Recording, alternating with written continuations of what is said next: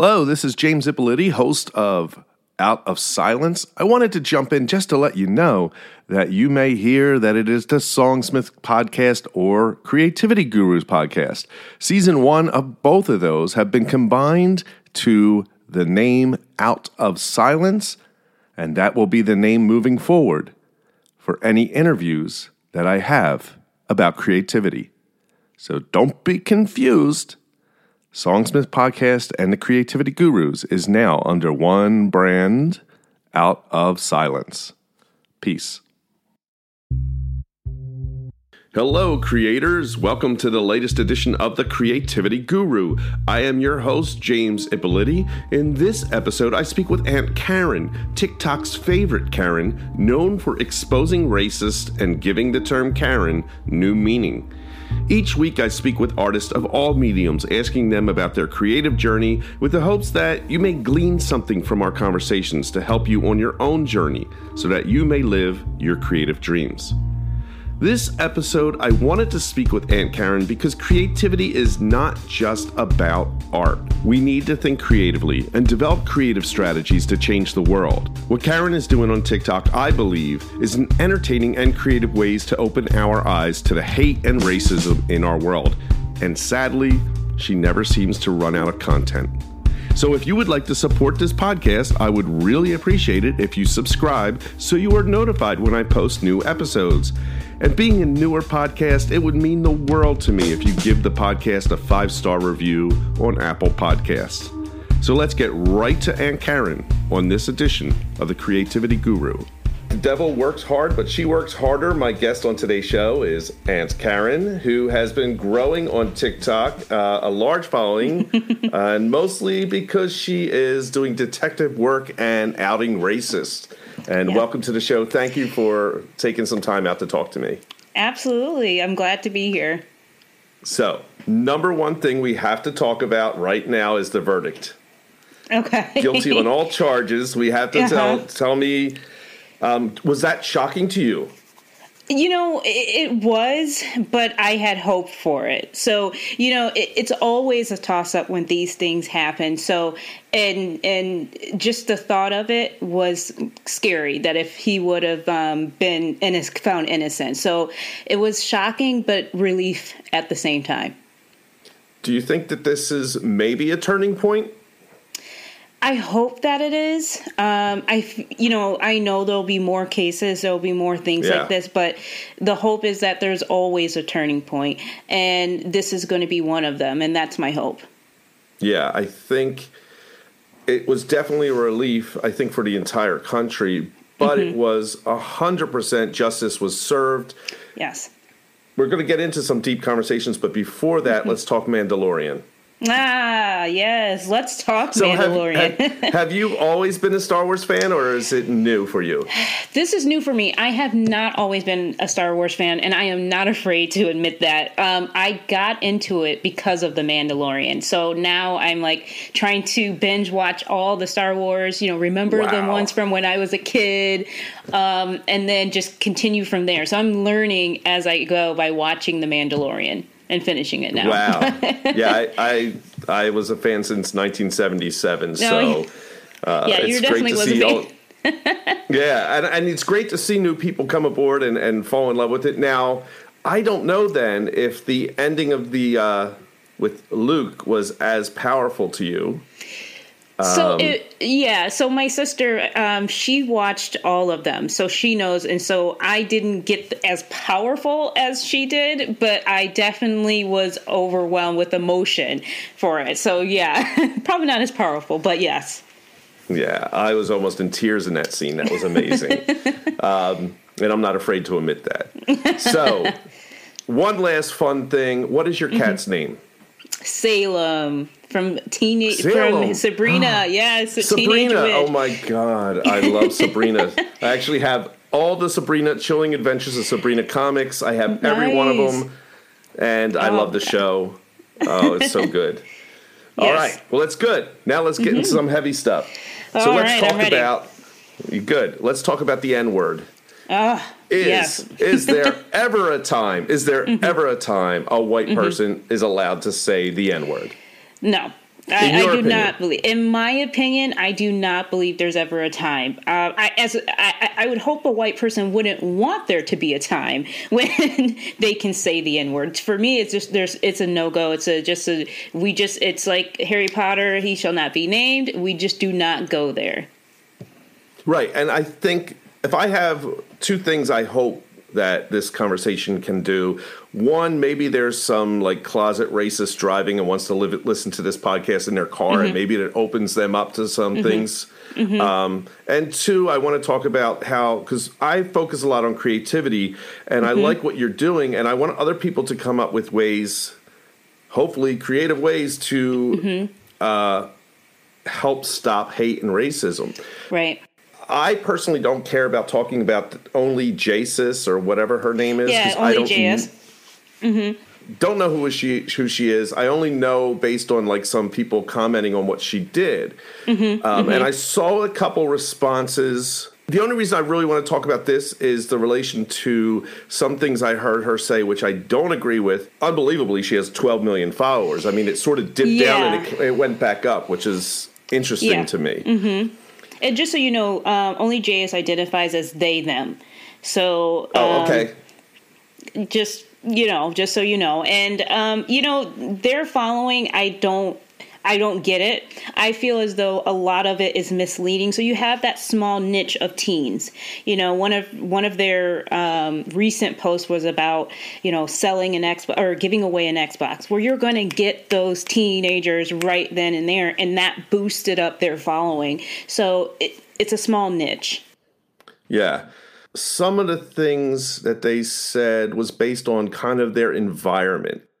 I am in a county. Believe it or not, I am in a county that had the most arrests for the Capitol riot. I grew up around that, and I knew the N-word was bad.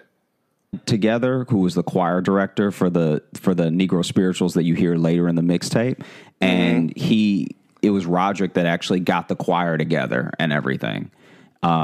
So you got some amazing talent on this, and you yourself, prior to this, would you have considered yourself a musician? I still don't know if I consider myself a musician. My thing is, with co-writing lyrics is a very different thing than actually having to perform. So, I'm not performing, like singing on the actual mixtape, but I had a hand in just about all the tracks except one. There's one track that is a remix of an original song that Frankie Tsunami submitted for the mixtape that we were excited to have, on. And other than that, I think it also took a lot of the pressure off because I didn't have to worry about I just got to worry about helping make it. I didn't have to worry about actually performing it or anything. So I still don't know if I'm a musician. I'm trying to picture this. It's March 2020. You think you're about to die, and you decide I'm going to throw together a mix of comedy and music into one big mixtape, and this is your dying wish to have this released. In a sense, yeah. because there was Mike and I started talking. It was either April or May, so that was like early on in the pandemic. I started chatting with Groovebox in Chicago by around the same time, like May. And then all the other stuff started to come together by, I guess, June.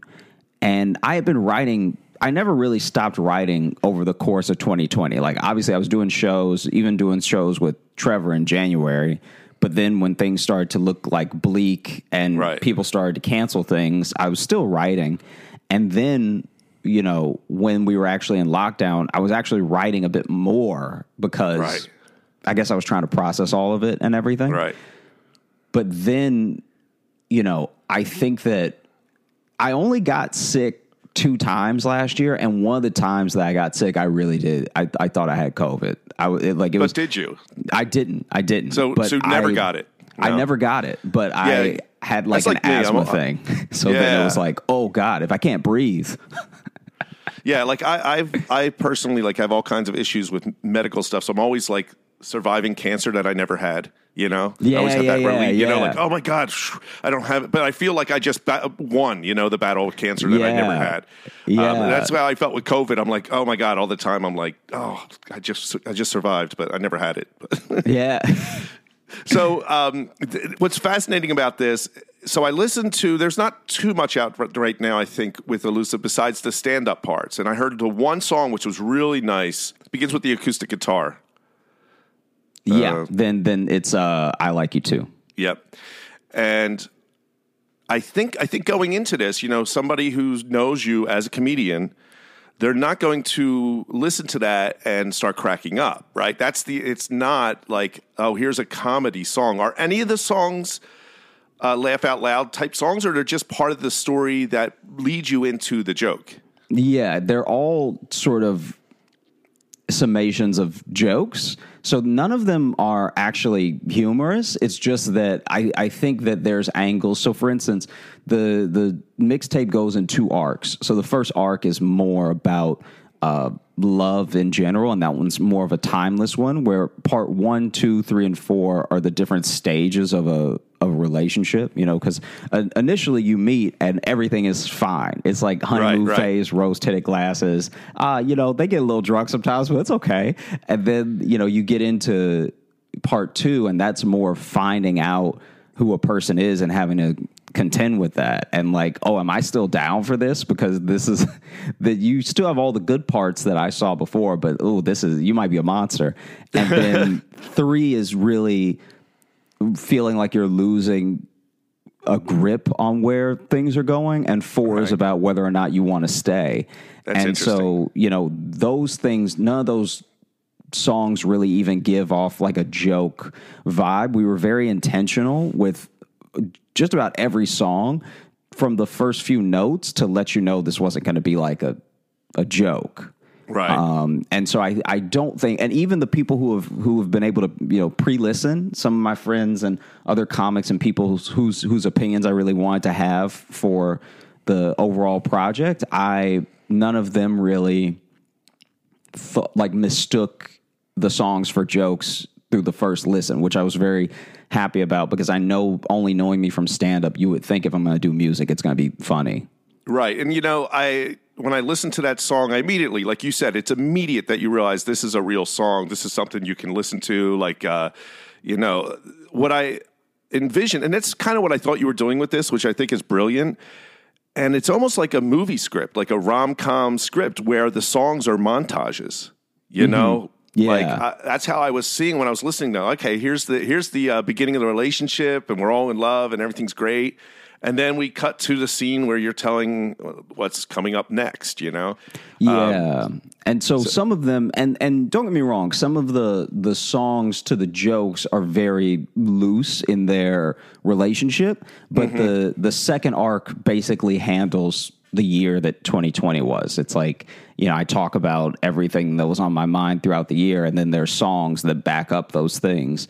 But the main purpose is that comedy is so much of the time that, you know, even if you try to make something timeless, even if you try to not make something so pandemic focused, eventually, even in just the way that you talk, like if you listen to an old Bob Hope comedy album, even his cadence is like nothing you would really recognize in comedy now. So, you know, I wanted to make a part of the mixtape that was going to be a bit more timeless, and that's where the music comes in, because people connect with music no matter when it was created. There's Grateful Dead fans that haven't been born yet, you know?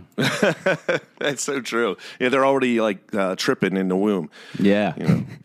So you brought up a really interesting point, and I never thought about this. I know comedy is about timing, and then you make that relationship to music about being about timing. Now, I always thought comedy and horror were related. So, like, that's why I think Jordan Peele really made an easy transition to make Get Out and be a horror director, because comedy, it's the same thing when it comes to the punchline or the jump scare, right? It's all about timing. But you're taking that idea and saying, well, let's look at music and the timing where we talk about music. So explain, get into that, why you see music and the timing and the relationship to comedy and timing. So I think that for the most part, when you look at all of the arts, like all of them stacked up next to each other, dance and music are the only two things, are the only two arts where every second matters.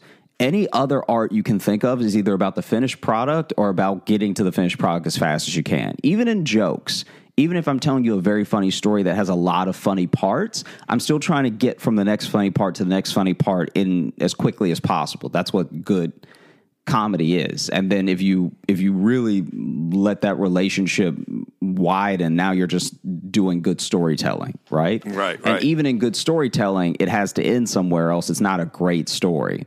Right. Whereas because music is about every single moment, I found that the way that I wanted the jokes to be taken in was never going to actually that is not people's relationship to comedy. So even though I feel like every word is important and everything should be, like really digested for the overall piece to make sense, I know that music is the only way I'm going to be able to do that.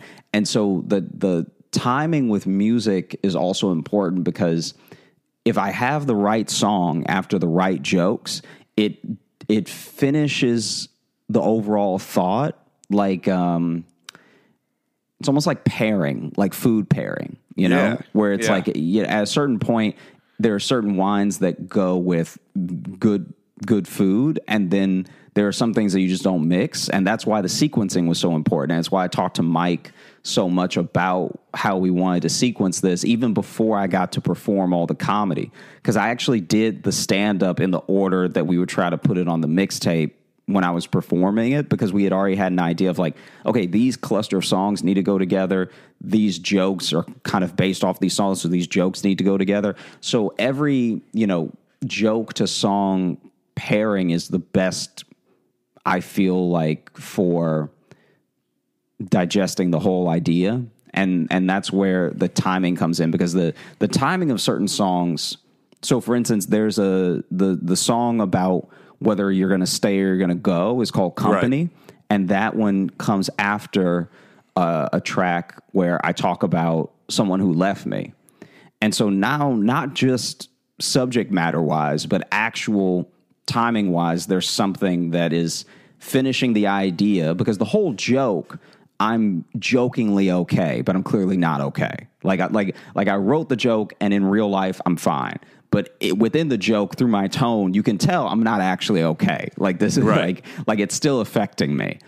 But then a song coming up afterwards that actually does have a somber tone of a person that's affected and has been left is what finishes the idea.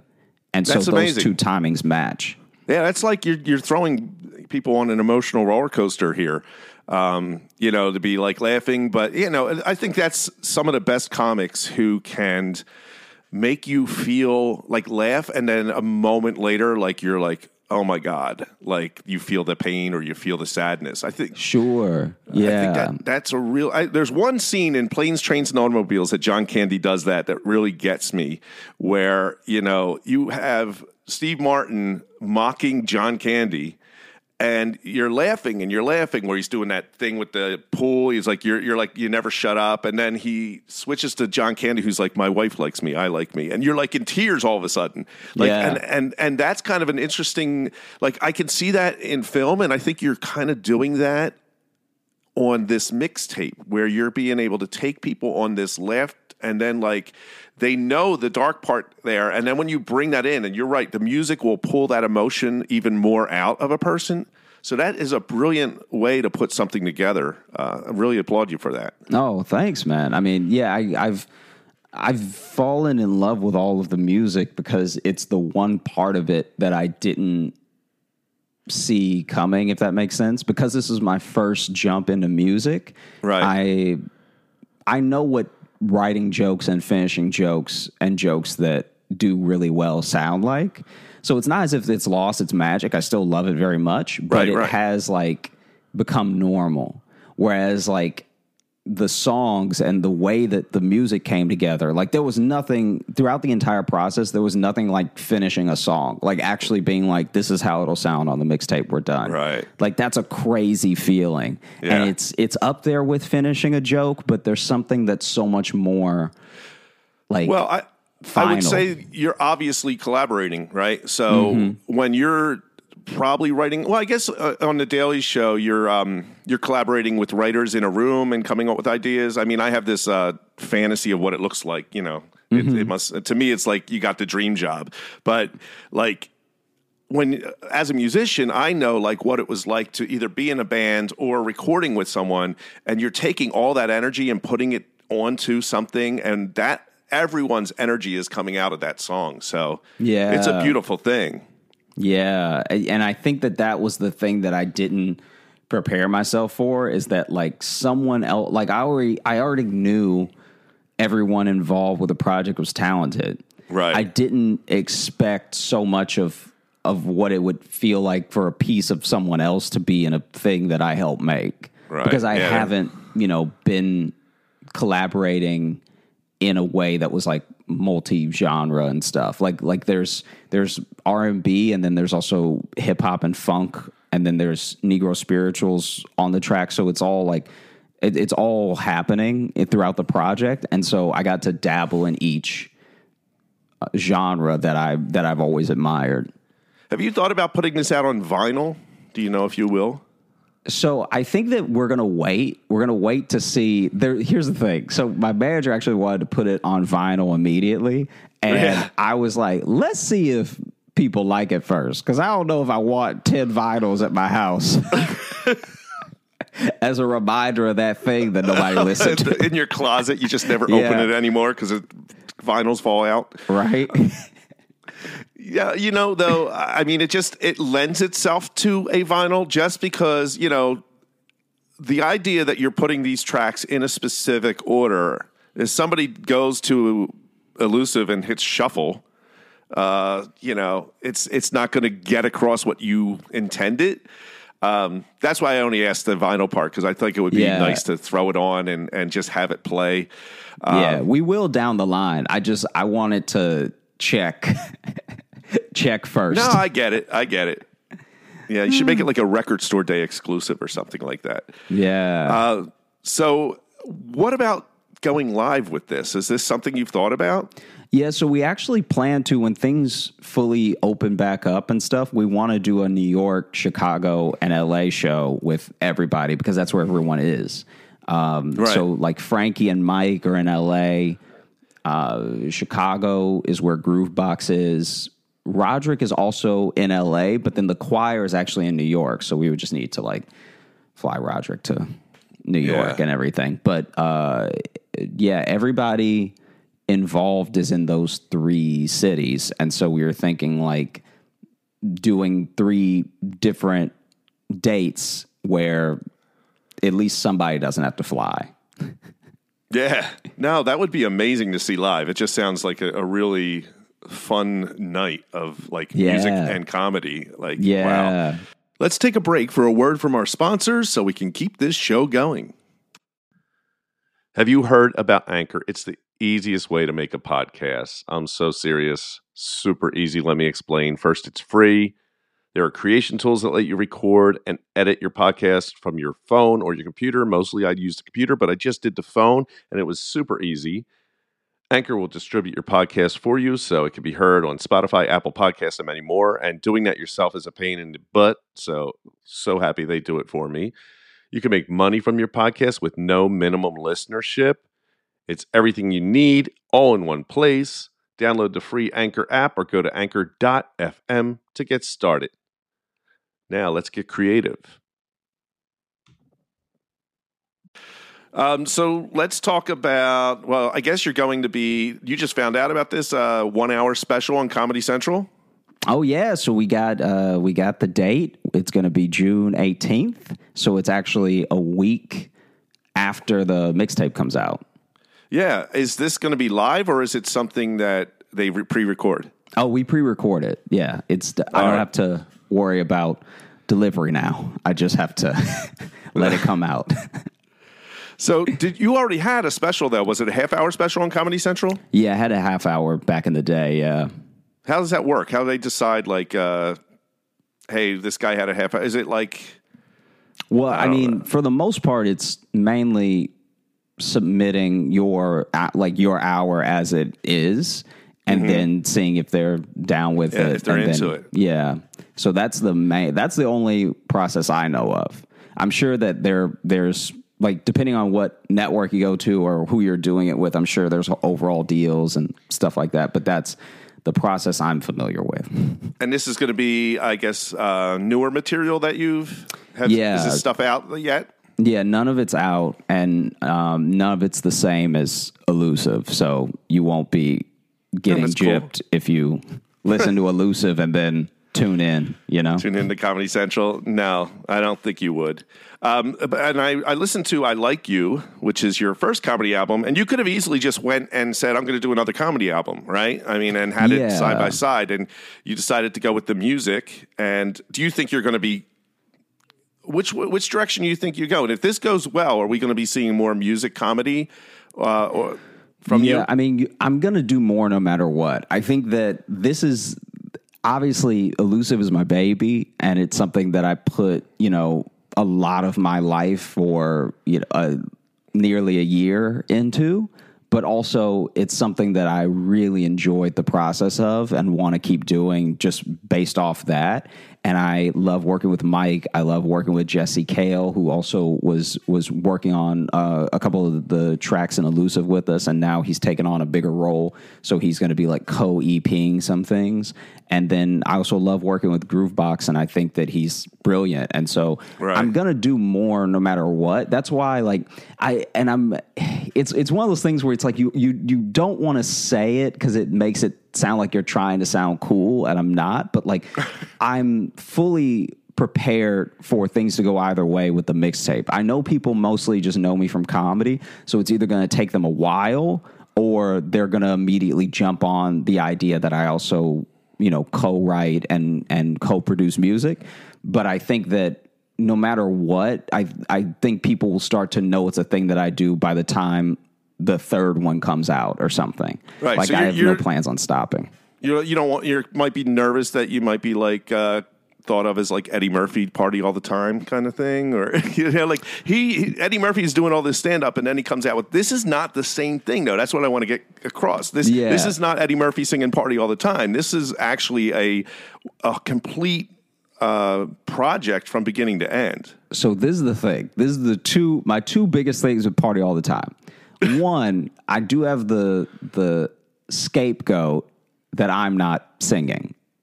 So it's like people, like, you really can't. I helped make the song, so I hope you like the song because everyone that is on the song is very talented. But then the second thing is that, like, Party All the Time is pretty good. It got like a bad rap because, you know, everyone knew Eddie through comedy, so then they made the song a joke, even though it wasn't a joke. But with hindsight, like, if someone just put on Party All the Time for like a very young person that only knew who Eddie Murphy was from Daddy Daycare. Right? So we're not talking about people who know him from Eddie Murphy, Raw, or Delirious, anything. Yeah. We're talking about, like, you know, a 20-something that is just like, oh, the guy from, oh, he sings, oh, this is pretty good. That, right. So even, it's weird. It depends on who you are, but sometimes history vindicates you when people try to clown you. And I find that, like, if I did make a Party All the Time, I would still be proud of it because that's a good song. Like, it is, you know. I never got why I get it. Like, again, I was there when he's doing Raw and Delirious and going to the store and getting the VHS tape to watch it, and then that song comes out and you're like, okay, but it's a good song. You're right. It's just the timing. But you're right. In hindsight, it's a good song, and I don't think anybody would think otherwise. Yeah, and it also didn't, like, even though he didn't keep making music, and we don't know, he may have. My man is very rich. He could have a whole studio in his house and then just making music that he doesn't release because he's like, I'm tired of people clowning my art. Right. But I think that even so, that didn't really hurt him, if that makes sense. Like there are some projects that hurt someone's career. Right. Whereas, like, getting clowned is not the same thing as people actively being like, oh, you make bad things now. Like I think that sometimes people treat Eddie Murphy's Party All the Time like Nicolas Cage's like third bad movie, to where it was like, oh, this is what you do now. And no one really seemed to think that of Eddie. Like, Eddie went on to be more famous after Party All the Time. He did. But it became a different Eddie, you know. It became the, like you said, Daddy Daycare Eddie. And that's true, yeah. I do miss the 80s Eddie. I mean, I'd love to see. Well, they just did the Coming to America, which was great. The second one of that. So that's good. Do you find that comedy is harder to do in today's world? I mean, because I know there's a lot of, you know... Can you still be funny? I think Chris Rock had a lot to say about this, but be offensive or say something that is quote unquote wrong and still be funny without people coming at you and trying to cancel you. I think this is just my 2 cents about it. I think you can still be funny. You just can't be lazy. I think that there are people who, yes, have nothing but terrible intentions towards people trying to be funny. That's a given. And that's always been a thing. Like people, you know, with the creation and the popularity of Twitter, they're more prevalent now, but there's always been that person that like, that's as old as comedy clubs. There's always been that person that's like, well, I'm leaving, like that's always existed. Oh, yeah. But now we have a situation where even in the canceling, I find that I'm hard-pressed to find someone that really got taken down in a way that was like just jokes. I don't know, like I'm not saying it can't happen and it doesn't happen. I'm just saying what's his name from Seinfeld? That wasn't even a joke, though. Kramer from Seinfeld. Yeah, you know that story? Yeah, but I feel like even with that, so you take something like that, it's like once things leave the realm of trying to be funny, then even comics can't really defend them anymore. So then you are kind of on your own. I'm not saying comedians don't get in trouble. I'm just saying like truly, purely over jokes, I feel like it's actually very rare. And so the thing that's happening now, though, is that because of the internet, the people trying to be funny... Or I guess the people trying to give the people, like comics, trying to be funny a hard time are just as loud now. Whereas before, you know, if someone didn't like your joke, like let's say it's the 80s, right? Yeah. And you went to a Eddie Murphy Raw taping and you were like, well, I'm gay and I didn't find those jokes funny and I found it very offensive, whatever. Now you just have to go on with your life. There was no Twitter back then to like fully... bring to light and bring people in who weren't there and like misrepresent things that were said and like it's a bigger mess now. So yeah. I feel like it's a comic's job just to be super clear and to stay funny. Like not everyone's going to find everything funny, but I don't find it's as hard for me either because one, I'm already not like part of my personality is not as controversial. Like I'm pretty yeah, I mean, so then I rarely get really attacked. Like it's funny, the jokes that I do that piss people off are always a surprise to me. Where I'm like, oh, an example. So my joke that's out now of a snippet from my special is about how there's my female friends, especially in New York, have talked to me about guys that they're trying to date. And one of my friends had this whole list of things that she wanted in a guy. And I was like, I know this one. This is the 3 things. There's only 3 things you can get in a man. And you can only get 2. Yeah. That is brilliant, by the way. I love it. I appreciate it. The thing that I don't like about it is you made me think about myself. And I'm like, holy shit, which ones am I? And like you end the joke that way, but I would not want to ask. Like, don't ask your girl that question. Yeah. And so then I had some people on Twitter that were like, well, my man. And it was like a weird, like they weren't joking. They weren't like, oh, I think my man. They were like, no, I mean, my man has 6. Okay, six. You son of a bitch. Like it was like one person was like actually mad at me, and I was like, angry over it. Wow. Wow, that's crazy. Oh my gosh. Because the last thing I'll say about it too is that I think that a lot of people, I think it's easier to make this seem like a more sensitive time, but I think a lot of people that get disgruntled with comedy or don't have a sense of humor or whatever, or just have access to you now in a way that they didn't before. Yeah, so this is not necessarily the same thing. I'm not equating any comedian right now doing this. I'm just making an example, right? When you look at vaudeville and you look at blackface, black people never found blackface really funny, like a fun thing. Even when black people did it to like get in on the show and make money and make a living, right, it still wasn't a thing that we're like, that guy. But who could we really complain to? And it wasn't until decades later that both some of the performers and the general public was like, oh, this is kind of bad. And then it stopped outside of Halloween parties, you know? So it's like that thing is kind of how a lot of comedy works. Like we forget that there was a whole sect of 90s comedy where the punchline was just calling someone gay. A really good example is Mickey Rooney in Breakfast at Tiffany's, where he's the Asian man. Mm-hmm. And, and it's so racist that I was watching the Blu-ray, like, extras, and the director's just like, he had nothing to say. There was nothing you can say to defend it. Yeah. And, and it's interesting that you said, like, black people didn't find that stuff funny. In Bruce Lee, there's a movie with Bruce Lee. Well, it's not Bruce Lee, but it's the movie about his life where they're watching that Breakfast at Tiffany, and he just got up and left because of that scene. And everybody else is laughing in the theater. Yeah. And so I think that also you have to, as annoying or painful as it may be, you also have to take in the time. Like I was saying before with the mixtape, comedy is very much of the time. And so if we're in a time where people are ignorant to certain things, you can't put it through today's lens and say it still holds up. But right. I don't know if it's the job of comedy to hold up for the entirety of time. Being funny is already hard.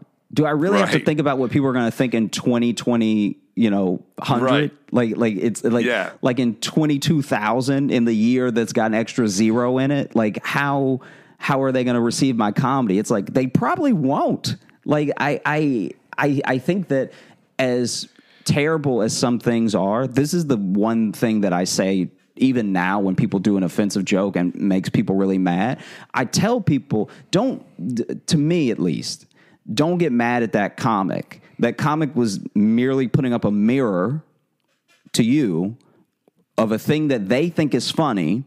And if the people in the audience don't laugh, then not all of people, but we as a society in that moment, at least in that club, have decided that's not funny. But even she had said, I never wrote it as like a white person, it just that's how the movie went, but it could be white or black, right? Yeah, and it's always, like I said, it's always has been about the beauty standards and what they think is most appealing, and that's just how it's been, and it's a frustrating thing at the most. But now there's more opportunities, and hopefully it starts getting better. Now, do you feel that? And this is going back to the people talking about your wig. Mm-hmm. Do you feel that black women felt pressure to lean towards that standard of white beauty, where they would try to appear, I won't say appear more white, but I guess that's what I'm trying to say. I don't think black women are, trying to appear more white. I think it's people don't understand the style, how to style and why, how we style our black hair, and why it was moved towards that. You know what I mean? Wigs have always been more convenient, but if you ever saw, a person's, like the natural blackness of our hair, you could see that it's not an easy thing that you can just throw in the shower and then and it's like, you know, and let me brush it twice and then I'm cool. I'll let the air dry it. You know what I mean? Well, on top of that, wouldn't it have been also difficult for a black woman in the past to probably get employment? Correct. With their natural hair.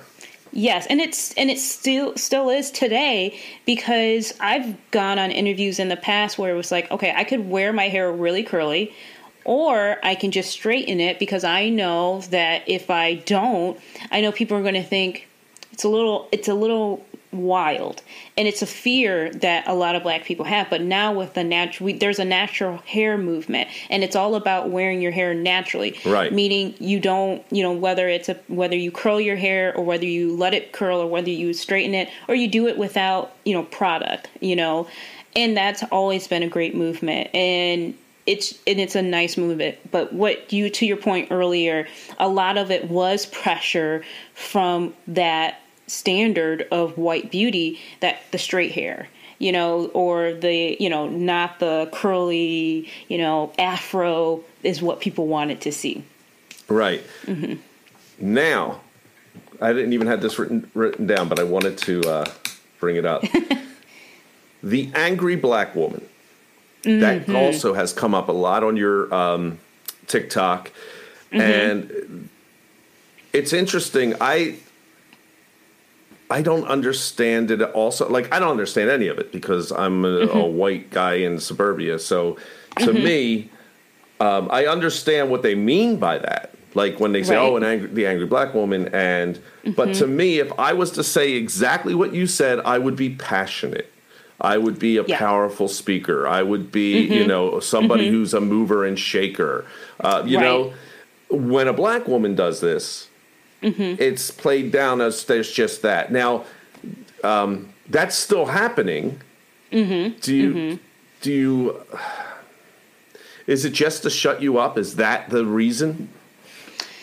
Yeah, I think it's an intimidation tactic. It's a, you know, you don't want to appear as this person who's angry, right? But I think it's also something in general that women have to face, because no matter what, when a woman says something, it's like, you know, you're a little too passionate. You're a little, basically, you know, why is she so angry? Why is she basically a bitch? She just, when you're a boss, it's like, you're just you have to check yourself on how you appear, right? For black women, it's that same thing, because it's like, black women have always been casted as a, oh yes, baby, yeah, oh yeah. You know, that kind of motherly, like, oh, what can I get you? What can I? And that's always how black women have been casted and have. So when you're not that sweet talking, you know, kind of, it's like, why are you so angry? Like, you don't have a right to be angry. Right. But if anybody has a right to be angry, it's a black person. Right. Right. And it's absolutely. I mean, black women for generations have watched their children be torn from their arms, right? Sold off, you know, and grown apart from them.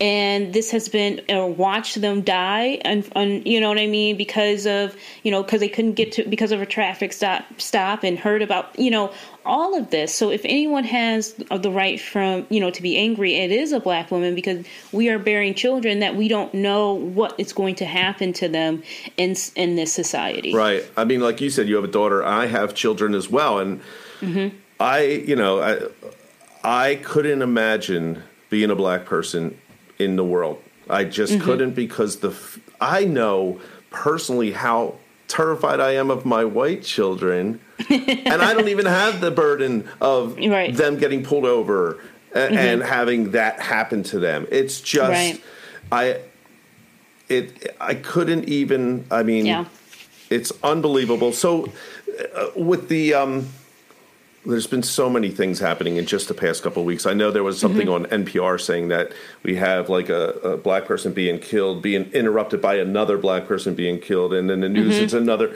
So, and the answer, you know, a lot of these white people will say, if you resist arrest, you deserved it, you know? Yeah. Yeah. And that's basically what they say. Mm-hmm. And I see a lot of these, I live around these people who say this stuff constantly, and they can't put them.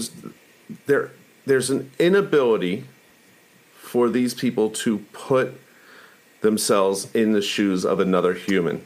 Yeah. And it's, you know, it's frustrating because you should not expect to die if you walk away from a cop, you know, right. If you turn your back and say, you know what, I don't want to do this today. You know, you should not expect to die if you, you know, resisted a little bit when they tried to put you in the car, or, you know, if no weapon is drawn on you, you do not fear for your life.